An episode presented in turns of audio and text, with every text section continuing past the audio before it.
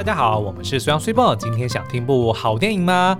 不知道你还记不记得，大概两年前呢，有一部影集哦，叫做《做工的人》哦。那个时候真的是看的我们是又哭又笑，先哭哎，先笑后哭哦。为什么呢？因为它是只有一部呃只有六集的一个迷你影集哦。那、嗯、前面四集呢，非常的荒诞离奇，然后幽默、哦。那但是后面两集呢，却急转直下，让我们就直接在那个荧幕面前就崩溃爆泪哦。我觉得不止我们崩溃哎，是那时候我记得整个网络上面。整个洗网，嗯，就是炸锅，对，炸锅，就全部人都说怎么会这样？是，那这个制作团队呢，尤其是编导郑芬芬呢，也就听到了大家的这个心愿哦，所以在当年呢，他拿下了这个金钟奖最佳迷你影集跟最佳导演，还有最佳男主角、男配角，就大获全胜之后呢，当然观众就有点意犹未尽啊，嗯，所以就不断的敲碗。那这个郑芬芬导演呢，也听到了大家的声音哦，所以即将在三月三十一号呢，要携手原班人马要。推出这个电影版的做工的人哦，那这次特别的是什么呢？呃，当然不能爆太多的雷啦，但是它的这个剧情呢，基本上是以前传的方式来呈现哦，嗯、就故事会拉到十一年前，所以我们就可以一次看到，哎，扑隆宫三人组当年是怎么相遇的，然后阿奇跟阿青两兄弟他们是如何的携手合作，为了他们的这个家人，为了他们心爱的人去奋斗哦，嗯，啊，那当然呢，呃，也有很多原本的这些大家喜欢的角色，像昌嫂啊、美凤啊、珍妮花等人都有回来哦。可是呢，也加入了一些新的角色，像是由这个天心所饰演的方淼律师，以及这个最近客串不断的严批严亚纶。真的。对，每一部电影，每一部影视，他简直可以有一个自己的宇宙，你知道吗？都可以看得到他哦。那他在这里面呢，是饰演一个综艺节目的主持人，运来哥哥都非常的抢眼哦。那我们这一次呢，也非常的荣幸访问到了郑芬芬导演哦，占用了他不少时间，但是也挖出了很多很有趣的这个秘辛。对，因为其实我们是在呃访谈之前就有机会抢先先看电影了，嗯、然后当然就是呃也觉得电影它跟影集的调性是有一些不同。对，好，那在呃。接下来的访谈里面呢，导演也有提到说，他觉得电影跟影集版它的最大的差异在哪里？嗯，那在第二点呢，就是呃，因为它是呃前传，就是设定在十一年前的一个时空背景嘛，嗯、那所以呃，当这些原班人马都在回锅的时候呢，诶，他在造型上啊，或者是在这个呃人格特质，还有当时的心境上面呢，他做了哪些调整？嗯、那当然还有呢，就是呃聊到。到说，哎，就是。嗯，台湾的这个工地这么多哈、那这一次呢，就是导演其实是有如选妃般，有非常多的这个工地的选择。那他最后是决定要落脚在哪里的这个原因是什么？拍影集的时候呢，是这个导演去求人；拍电影的时候是人家来求导演。对，所以其实有非常非常多的这个秘辛，嗯、然后背后的一些心路历程，想要跟大家分享。那也请放心，今天的这个访谈。呢是无雷的，对，好，那所以其实哦，但无雷前提 是你看过影集啦。如果你没看过影集，还是会觉得被爆雷了。但是那我们就爱莫能助了，哎，也不会，我们没有爱莫能助哦。我们对于没看过影集的这个或想要重温的呢，这一次在这个也特别准备了有五百组的这个买币利有影音平台的序号哦，对，让你可以完整的看整出影集哦。那这个相关的兑换方法呢，也会在这个文字说明栏里面可以看得到。虽报马上就知道我要讲影片的。说明栏错 是音档的说明栏，所以马上打断我。还有，因为今天哦，就是这一次的访谈，毕竟是我们在外面的会议室做的嘛，嗯、然后所以声音跟我们平常录音的会有一些落差，那就是请大家呃见谅。嗯、那接下来呢，我们就让大家就是好好享受今天的节目吧。嗨，听众朋友，大家好！我们今天非常荣幸请到《做工的人》电影版的郑芬芬导演来跟大家来好好的聊一聊这个作品哦。那我们先请导演跟大家打声招呼。大家好，我是《做工人》的导演郑芬芬。是在讲自己的名字。我懂，我懂，就是通常上这种节目都会这样子。好，那所以呃，今天我们就是很好奇说。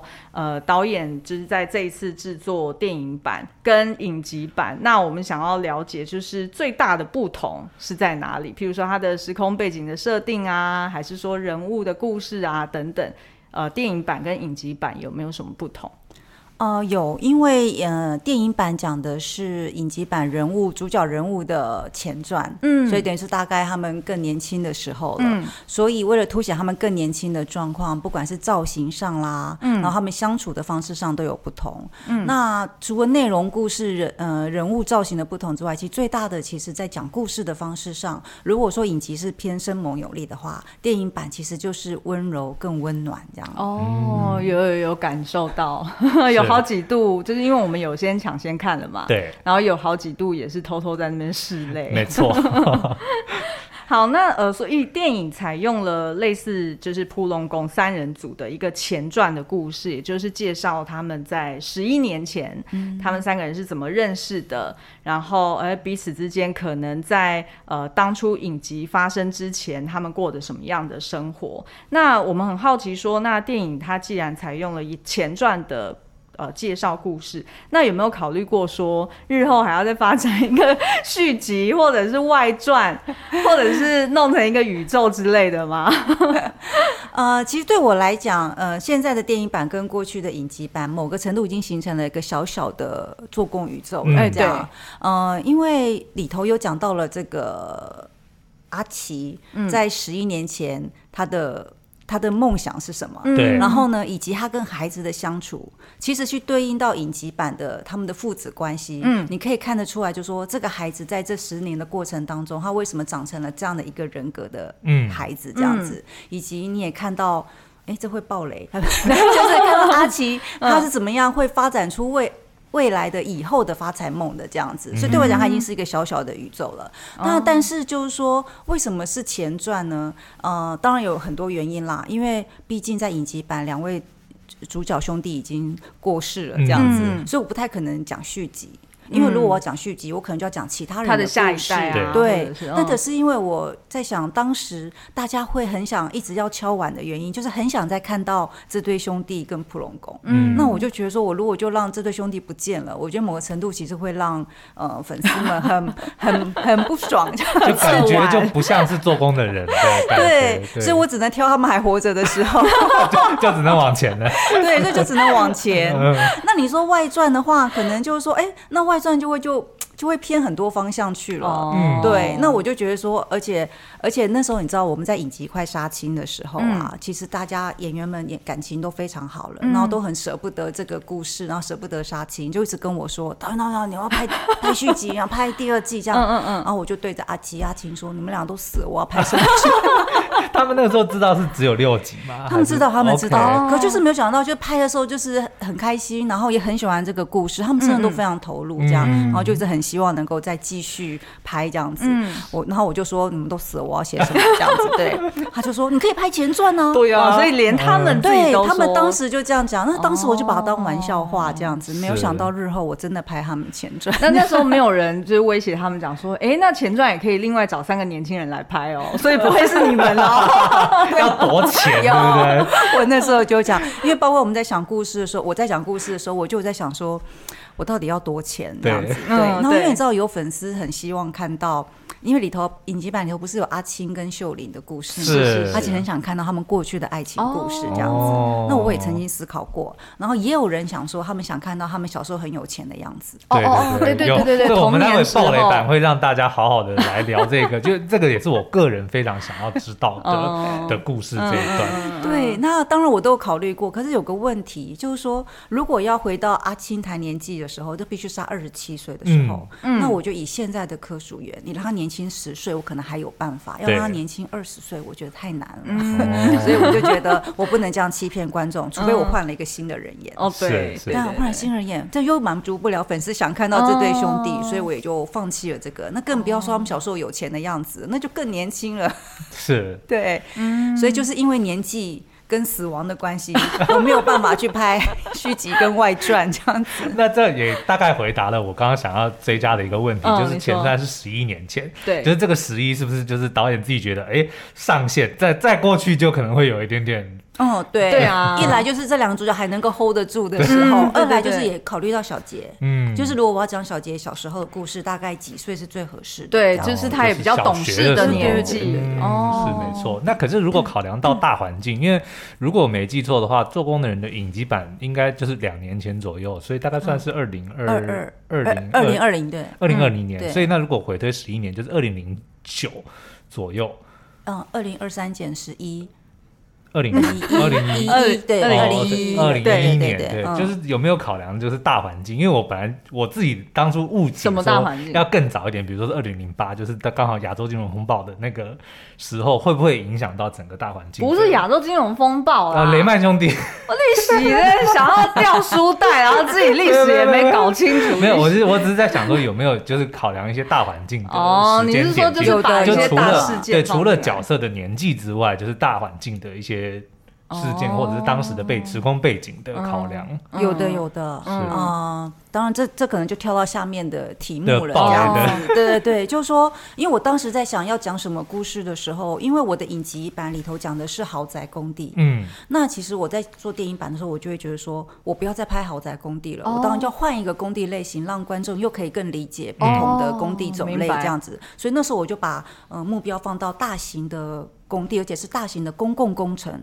哦哦哦，对，因为它跟私人性的、跟呃跟政府单位有关的又更不一样了。嗯，而且那时候我其实是把目标放在大巨蛋的，是。因为大巨蛋当年就是在二零一一二年那个时候发生了整个停停停建的事情，这样子对，然后造成了这整个呃建筑业界大小包商很多的动荡，甚至还举行自救会这样子对。而且重点是我很怕找不到大型工地，然后那时候大巨蛋在停建，我想说太好了，现成的工地他们也不能盖，就让我进去拍。我是打着这样的如意算盘的这样子，结果 我就开始去做大巨蛋的填调，做着做着发现他们开始盖了，而且为了要赶时间，因为前面停太久，他们赶上盖得非常非常快。就是我每天一去看，哎，这边就多了，哎，这边就，啊，完了，我不能拍了这样子。那当然重点也是在填掉过程遇到很多困难这样子，所以后来我也就放弃了大巨蛋，这样就也没场地，而且它议题太敏感，所以后来我还是，但是我还是我还是延续了公共工程这个议题。就开始找大型的公共工程这样子，嗯、对，然后所以也因为我保留了一二年的那个概念，因为其实我整个都想好了嘛，包括演员的年纪、小孩的年纪，然后跟大型公共工程。嗯，那虽然没有了大巨蛋，我就还是保留在那个年纪，包括那个年年代，其实确实有很多，不管从雷曼兄弟以来，整个台湾前烟角木这样一路过来的，这整个经济的起伏，呃，我虽然没有讲的很明显，可是我都包在了这些人的人设里头、背景里头，这样子，对，了解。那。这样子就是呃，导演改成就是 focus 在公共工程。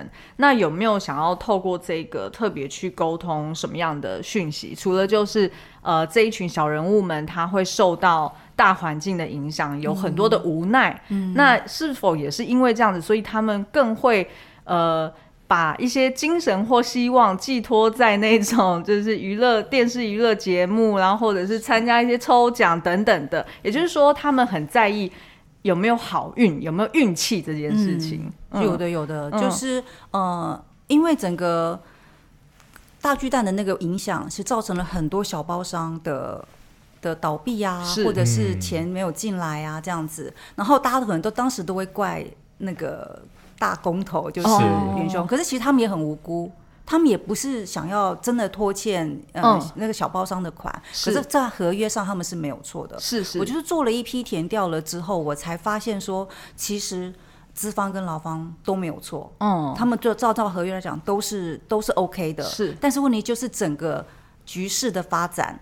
造成他们彼此都受到的损失，那其实就让我感觉到说，那到底错在谁身上？如果两边都没错的话，嗯、那我也不是说要说政府错了，因为政府也是为了人民好，对。政府也是觉得说这个图不符合规定，我当然不敢让你盖啊，这样子，嗯、你就会发现三方都没有错，可是三方都损失了。哦、我就觉得这个是个好好奇妙的事情，就是说，那到底那在那个时候都没有一个更好的解决办法，嗯，就让三方都没有损失吗？可能政府因为他只面对了资方，所以他不知道。原来他们跟这会有这个问题，对，就说可能我们可能因为不够温柔，就觉得没有再去多研究或是多照顾一下，只是如果你知道有这个困难的时候，哦、你可能就会在想另外一个方法，有一些配套对对对，有配套措施这样子。哦、可我觉得这个都是经验这样子，是、对。是是所以像这样的概念，我当然很想放在电影里头。那当然是因为讲故事的方法，我不能讲的那么明显，这样子。包括我有设计唱歌，就是他。被欠债啊，嗯、然后被那个啊，然后淹水了，材对材料他得自己吸收这样子。对，哦，可是没有错啊，就是我当初就是害怕你给我不好的材料，所以我不收。类似像这种都有这样子，就是我都是潜藏在里面的这样子。嗯、是，那在影集其实我有一个自己很印象最深的，就是在最后阿奇阿青两兄弟他们看着就是在那个呃工地的那个顶楼，然后看着眼前一片这些他们。他们曾经参与过盖起来的房子，但是就很感慨说，盖了那么多栋，却没有人能够住进去任何一栋。那可是这一个在电影版里面却有透过某种方式，就是他们终于亲手盖了一栋，然后是让某人能够居住的房子。我觉得这一段是我自己自己在看这两个作品里面，我觉得是有满足我那个遗憾，就是虽然我们不是。所谓做工的人，但是我也是看了这个影集之后，我才发现说，哦，对，我们住的房子其实也都是他们盖起来的。嗯，对，就是这种遗憾在，在在反而在电影版里面让我觉得，哎，某有好像有弥补到一点。那导演不知道这方面能不能跟大家分享一下？嗯，好，嗯，其实我一直觉得啊，在可能这牵涉到我自己过去的经验啦，嗯、就是说。因为当你你们也后面有问我一题，说我的转职经验这样子，对对对，对。那其实我转职经验当中有很重要的一点就是，嗯，我从在广告公司的高薪，到我突然要变成自由业，然后那时候也还没有足够的人脉跟名气的时候，可能我的。Case 青黄不接，我的生活费可能不是那么稳定的时候，其实我发现最大的成本就是租金、房租。哦、嗯，然后我每个月最害怕就是说，天哪，我这个月的租金在哪里？我缴不缴得出来？可能我接了这 case，可是我我的钱还没进来，然后可是我房租的时间已经要到了。是，就我常会在这种紧张的状况之中，这样，所以我才意识到说，其实为什么人都想买房子？嗯，就你永远害怕没有地方住。在国外，在欧洲，你不用担心，是因为社会福利做得很好，没有人在买房子。因为国家会用很便宜的租金租给你这样子，可是，在亚洲都不是这样子，在台湾也是。然后，所以我就觉得说，想要有房子住这件事情，是所有人永远都不会变的梦想。嗯、对，所以我在影集版有传递了那个概念，那个遗憾。那我在电影版其实就是靠着，因为你知道吗？当你在租金青黄不接趴的时候，我那时候最感动的就是说我的钱。呃，公司主管他知道我转业，他可能那个，他就利用那个名目给了我一个圣诞节礼金，啊，刚好就是我那个月的房租。哇哇，我那时候感动到，哇塞！所以为什么我一直在强调说，人跟人之间会因为你们的善良，帮助你有继续面对下去、面对困难的勇气，这样。哦。然后，所以我一直很感同身受，所以我一直很想把这个精神传递在所有我的作品里头，而且我也希望社会上大家彼此都是可以这样子。互相扶持的这样子，嗯，对其实我觉得这个就是呃，延续就是影集，然后再到电影版，都是呃有被强调的一个强调的一个重点，就是干抠狼跳球干抠狼的这件事情，我觉得非常的一致。嗯，那那所以就是回过头来看，就是电影，那导演怎么去挑选说，就是除了普隆宫三人组以外，那其他人要怎么一起？呃，被放进来，或者是有哪些人应该要回归，然后共同去呼应说，哎，干扣狼要跳起甘苦人的这件事情，让他更聚焦。就是导演有没有、嗯、呃，在就是筹划的过程中，有没有去想过说，哎，怎么去呃确认说要讲哪些人、哪些故事？嗯。这当然经过了一个很长的筛选过程，这样子、嗯、就是我要把重心放哪里啊？是放兄弟啊，还是放普龙宫啊？还是什么什么这样子？对，对，对，那我我承认最后的选择就是我还是放在普龙宫跟。呃，小杰爸爸父子这一段这样子，嗯嗯。嗯、那为什么会突然要放在小杰父子这一段？是因为其实，在影集里头的小杰，其实我很喜欢我自己设计的这个小杰，哦、就是他是工人子女的，我心目中的工人子女。嗯，就说我不知道我在台湾啊，就在我生活周边我看到的，其实不只是工人子女，豆浆店老板的小孩，嗯，鱼市场呃那个鱼贩的孩子，类似像这种职业的小孩子，你都会发现他们特别乖，嗯，对，然后呢都会。很安静的就在旁边做功课，然后做一做哦，就帮爸爸抬一下东西、哦、或干嘛干嘛这样子，就他们都很乖巧，很文静。然后我就想说，哇，我就在讲，他们因为很知道父母的辛劳，嗯，所以他们其实都会更能够体谅父母，然后其实都会更知道自己要做什么这样子，嗯、对。所以我影集里的小杰其实也有一个这样的个性，就是说他虽然不是说哦是那样子的文静，好搬东西的小孩，可是他其实很能体谅爸爸的发财梦，对，嗯。那我就觉得说，这样子的小孩，他过去经历了什么？嗯，是小孩天生就知道我要体谅爸爸妈妈，一定也是有一段相处的过程。所以我就突然想到说，哎，他们之间发生了什么事情，让小杰一。至于可以长成今日的小杰这样子，嗯、所以我就我就发展了这一段友情的故事，嗯、就是啊小杰跟冠佑，然后当然也呼呼应了普龙宫之间的友情这样子。嗯、对，哎，那不知道能不能提到，就是就是导演在电影里面有放了一个巧思，就是两个超级英雄可以提到，啊、就是那个、嗯、那个刚好是因为你在 就是那时候刚好那两个超级英雄很夯，然后所以你就。放进去的这两个 reference 吗？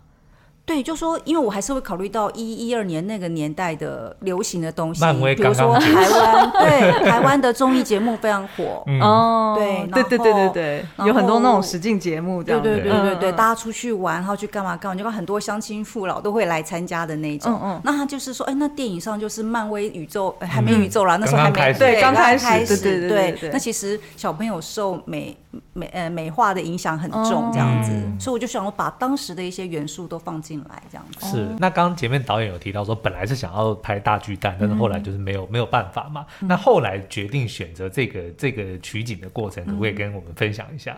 哦，说到这个取景的过程，我要讲的就是我们在拍影集的时候要找工地，非常非常的难，是没有工地愿意借我们拍，我们就求爷爷告奶奶，从北找到南这样子，整个台湾找一圈。但是最大的问题是什么？他们的障碍是什么？是安全问题吧？不是。因为他们都在赶工，哦、如果他们停下来给我们拍，他们一天就要损失七十一百万的这一种，那怎么可能？我们给他的场景费都不可能有这个钱，所以他们怎么会愿意借我们拍这样子？而且他们也没有想过。会会需要这样进，就是有剧组进去要影响他们的工作，对对对。所以我们后来真的是运气太好了，找到台南的工地。嗯。可是后来因为影集红了之后，所有的工地跟工人都知道做工的人，嗯。所以当我们说要去拍的时候，所有工地都欢迎我们。是。那可是因为我已经。要改呃呃要拍那个大型公共工程了，所以那些私人工地我都不看在眼里了，从去 reject 掉这样子，然后我就开始找公共工程。那公共工程就要跟呃县市政府单位有连结，因为你要知道每每个县市他们各在盖什么样的公共工程。于是我们就打了电话一片去，然后每一个县市政府都好帮忙，对，都是开始告诉我们说他们现在正在盖什么，未来要盖什么啊，什么已经完工了这样子，是是是，所以我们是像选妃一样，我们就听。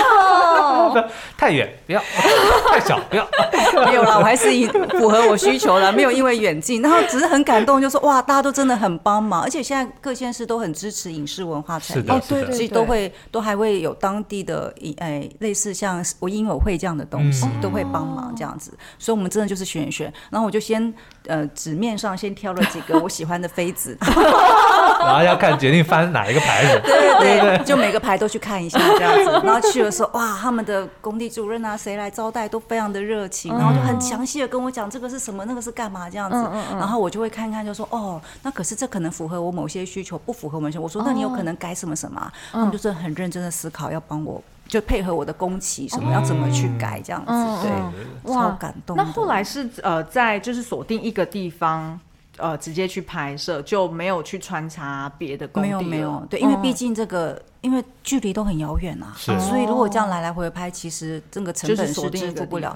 然后，而且因为大型公共工程有个问题，跟啊、呃、豪宅的私人工地不太一样，是他们的工种的进程是不太一样的。嗯、那可是我已经一定要让普龙工在一起。对，那普龙工是有三种工嘛，是那个怪手板模跟铁工，他们的时间进场时间是不一样的。对，所以为了让它合理，我必须找到这个工地，也是让这三个工种同时在一起是合理的。哦、所以是有诸方面考，而且它的购票。漂亮，福地够广，这样子，就是我在诸多的原因考量下，就最后选定了台中这个工地，这样子。哦，那那这样子在拍摄的过程中，有没有什么印象让你很深刻的？譬如说，你要呃什么有关公安的这个准备啊，或者是哎、欸、现场会不会有一些其他的呃工人或者是呃参与的伙伴，然后一直都。就是留在现场不愿意离去啊，你很难清场啊，或者是之类的这种困难，或者是你印象特别深刻的。我有印象很深刻的一点就是说，因为你知道现在台湾缺工，对，非常非常严重。你知道我在拍影集版的时候，我到每个工地去做田调勘察，都是人山人海。因为他们都在赶工，嗯，然后所以就所有的工种啪啦啪啦一起起，啪啦就很吵这样子。哦、可你知道我去看大型工地的时候都好安静，因为缺工，他们都好不容易今天有某些工人可以来了，哦，所以就一点点一点点工人，然后那个景象差很多。那你就看到每个工地主人都会，当然他们很乐意让我们拍，也可能也跟 整个 机器有关系这样子。嗯、然后就是工地主人都很麻烦，就是每天焦头烂额，就是在找工人这些，以及工以及那个。呃，进程就是工程的时间，嗯。哦，都变成可能本来一两年就可以完成的，都变拖到四五年这样子，哦，然后整个费用也都会升上去或什么，然后工人也贵。现在以前是工人要求主任给工作，对对对，现在是主任要去求工人跟师傅过来这样子，还配合他的时间，哦，这是我最大的印象。这样子，我觉得这就是一个很好的再拍续集或再拍外传的一个，没错，我刚刚也在想这件事情，既然空的都空了，对啊，而且他们等于说不只是有一技之长。还是大家抢手的，是对不对？然后这个需求这么大，可是现在哎，反过来是以前是哎做工的人得要去找机缘，现在是等于是机缘要拜托他们说你要不要来来做，然后他还挑了，然后太远我不想去，对不对？钱太少我不去。而且因为大家越来越不想做工，所以呢，现在的很多师傅都是外劳。外籍人士，哦、是，就是因为他们都很肯学嘛，学着学学手艺就学到了。可是现在师傅很多都找不到徒弟，嗯，哦，我想说，我这么难过，说，哎呀，我拍做工人，竟然没有人让大家更想来当工人，这是我的错，这样子。那那这样子，就是导演会有想说，哎，那是不是真的可能会有一个外传的可能性？Maybe 是，就是。鼓励大家来做工吗？或者是就是讲说哦，就是台湾的整个工地文化，或者是呃，就是这些工程的困难等等，就整个事态、整个环境已经呃有所改变了，会想要再去。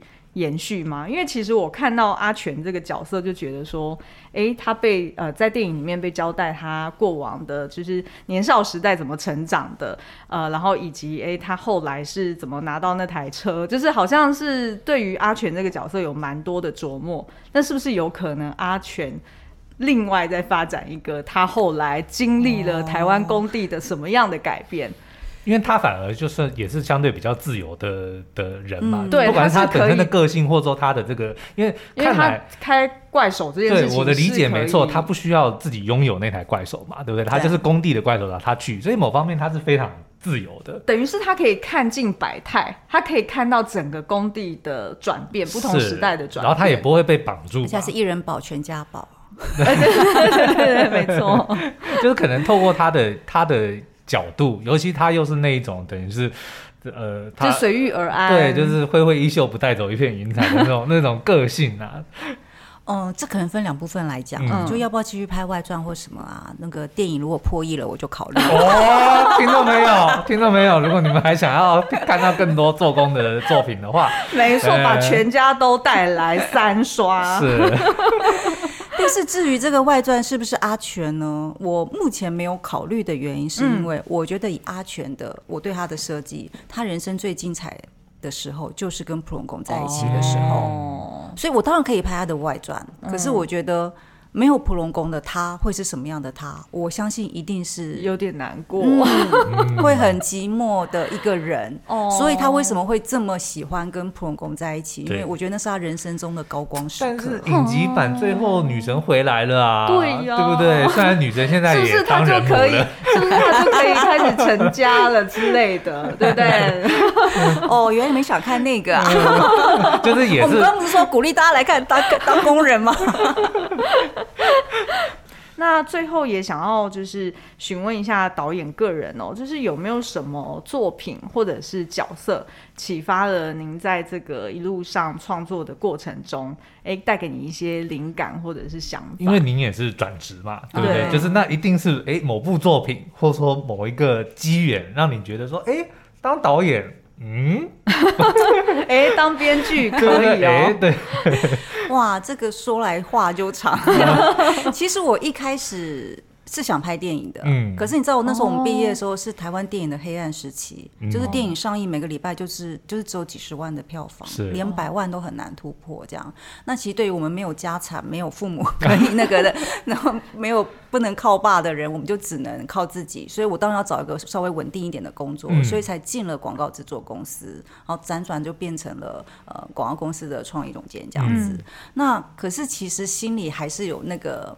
电影魂这样子，嗯、而且真的在广告公司做久，你服务客户，其实真正会觉得人生很没有意义，这样子 会很不快乐。笑出来，不好意思，因为他也是，因 为我也是，我也是行销背景的，所以我很能够理解。然后那时候我其实我还记得，我是一边上班一边写剧本，嗯，等于是我是透过写剧本这个事情来平衡我在公司的压力，找到继续前进的动力。嗯，真的是。然后当然是有幸，因为呃有人看到剧本了，然后要买这样子。那时候我把它当成是一个副业，然后也是一个机缘，就是哎对方竟然不拍了，然后就问我你要不要拍？我说当然好啊，我拍。可是我还没辞职，我还不敢辞职。然后我就是利用请年假的时间。然后在年假时间，这样每天就是下班了之后，然后就去剪接，然后就是剪剪剪剪到凌晨，然后再去上班这样子。哇，天啊！你知道那时候的梦想会支撑你哦，是度过所有的煎熬这样子，对。然后当然很感谢，就是因为那部那个那个作品有有得奖，所以大家看到了我，然后就开始找我拍东西这样子。那其实我也不是想当编剧的，但是就是因为没有钱请人写，所以就只好自己写。就是这个相对投入成本是比较低一点的，对对对，就只需要自己的脑袋跟一双手就可以先先创作故事出来。是 是，然后呢也很开心，就是因为啊听说，然后听说在那一年其实算是票房成绩非常好这样子，所以就很多人来找我这样子，但是他们就都以为我是拍商业片的。Oh. 我说，可是你们误会了，我是拍文艺片哎、欸。然后，但是我就知道说，哎、欸。其实能够把文艺片拍的很多人都愿意看，而且喜欢看，我觉得这是很重要的。嗯、因为毕竟讲故事还是希望很多人知道，而且把你的精神或是概念传递出去这样子。嗯、那我其实那时候，我我的目标老实讲啊，就是史蒂芬史匹柏。嗯，就是其实说在拍《大白鲨》成名的时候，我没有觉得什么，因为我觉得他就是商业片导演。对只是我很佩服他能够用。一个尾鳍就可以把大家吓成那样，对。但因为我我自己不是鬼片或是惊悚片的观众，这样，所以我就还是还好这样。可是，一直到他拍了《辛德勒名单》，嗯，还有《抢救雷恩大兵》，就是我觉得就是可以把一个文艺议题，可是说的让大家都很愿意去看的一个方式，这样。嗯，好，所以我就很希望我自己的作品也都能够有这样的力量，这样子，就让大家认识到一个时代，认识到一个世界，然后认识到一群人，这样子。嗯，其实我以前是不不拍。改编的，嗯，就是你知道，常常很容易大家会拿 IP 的题材来找你这样子。对对对。然后我以前是不喜欢拍，因为我觉得说我自己可以讲故事，我为什么要去讲别人的故事这样子？对。但是一直到我看了李安导演的《少年派》，哦，我才改观，就是因为我是先看了原著，我们看原著就觉得说，哇，这个题材太难拍了吧？这样子，对，应该很难有人把它拍出来吧？所以当我听到李安导演要拍他的时候，我就很压抑这样子。对。等我看完电影，我就发现，哇。其实拍改编题材是可以把导演的精神放进去的，嗯、我你就可以在《少年派》有看到李安导演的儒家精神在里头，这样，嗯、所以改变了我要拍改可以拍改编作品的态度，这样。嗯、所以那时候做工的人，我看了很喜欢的时候，我就觉得，哎。我也可以把我想说的精神放在这个里头，这样子，嗯、所以才有了做工的人。我的确也是，就是呃，当初也是先看林立青的呃作品，就是我先看过书，嗯、然后后来过一段时间之后，我才知道说，哎，有要翻拍成呃就是影集。嗯、然后看完影集之后，我再回去，因为我为了要做影评嘛，啊、所以我们又回去刷了那本书，刷了两次，然后就发现说，天哪，这个。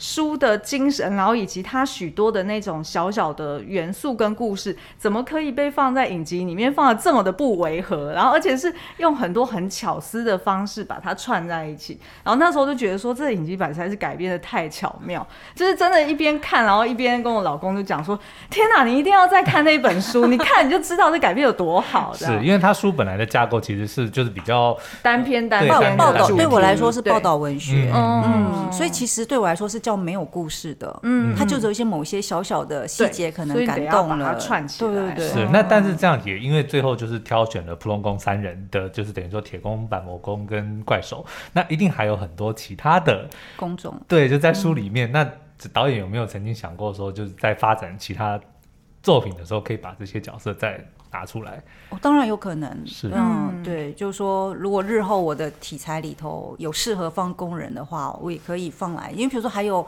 你呃那个水电工也是很有、嗯、也有故事的，是，是，是，是或者工地主任。因为光是听刚刚那个导演讲说，您这次拍电影版去到遇到这些工地主任，都每个焦头烂额，但是他们其实就会要更展现出他们的那种，因为他们也是夹在中间，也是很难做的。对，即使他不用真正亲自下场，但他反而是统筹的人，他他的。故事可能会更嗯。更精彩，对，因为影集版的的工地主任，我们就是又爱又恨。对对对，其实那时候我在想电影版的时候，我也很痛苦，因为影集版的工地主任还蛮抢戏的，嗯，对，而且还很多人表示还蛮喜欢的，这样，嗯，我就有在犹豫说要不要把电影版也放进去这样子，嗯，但后来想不出属于他的故事线，想就算了。就他十一年前他会是什么人呢？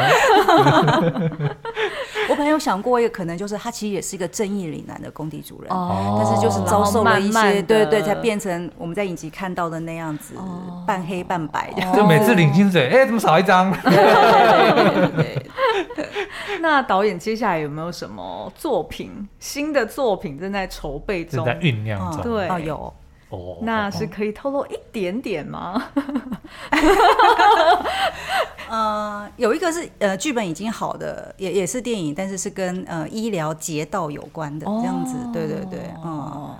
然后另外一个是，因为是我我还在发展当中，哦、但是是因为因为其实这次做工的人电影版本来是有朝着贺岁片的目标奔去这样子，对，因为为什么会有？我当时为什么想做电影版？除了是说，我觉得我要讲普隆贡相识的过程的这个。篇幅大概就是两个小时可以讲完的事情，我觉得好像不需要花到一个影集的长度这样子。那再者是因为，嗯，你知道影集在上映的时候是在 HBO 的频道，是。然后很多人看了之后都说他们好喜欢哦，很多工人子女就纷纷跑出来跟我们说他们是工人子女这样子，对。然后可是他们很希望父母看却看不到，因为不是每个人家里都有那个 H 呃对 HBO 频道的这样子。然后我就觉得说，那如果我今天做电影，我当然是希望所有人都可以来看。嗯、这些孩子们可以带着他们的父母一起来看做工的人的故事，哦、所以我就觉得哦，用电影版的方式呈现这样子，嗯、对。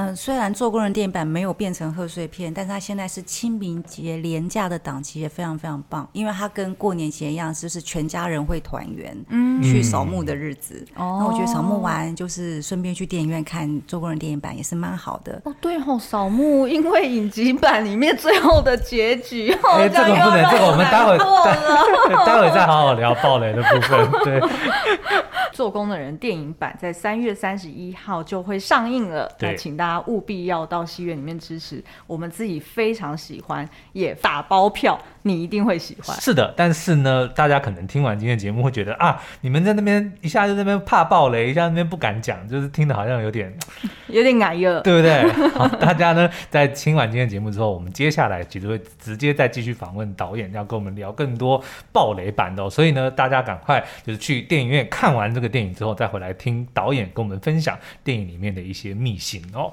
好，那今天节目就到这边喽，我们下次再见，拜拜，拜拜。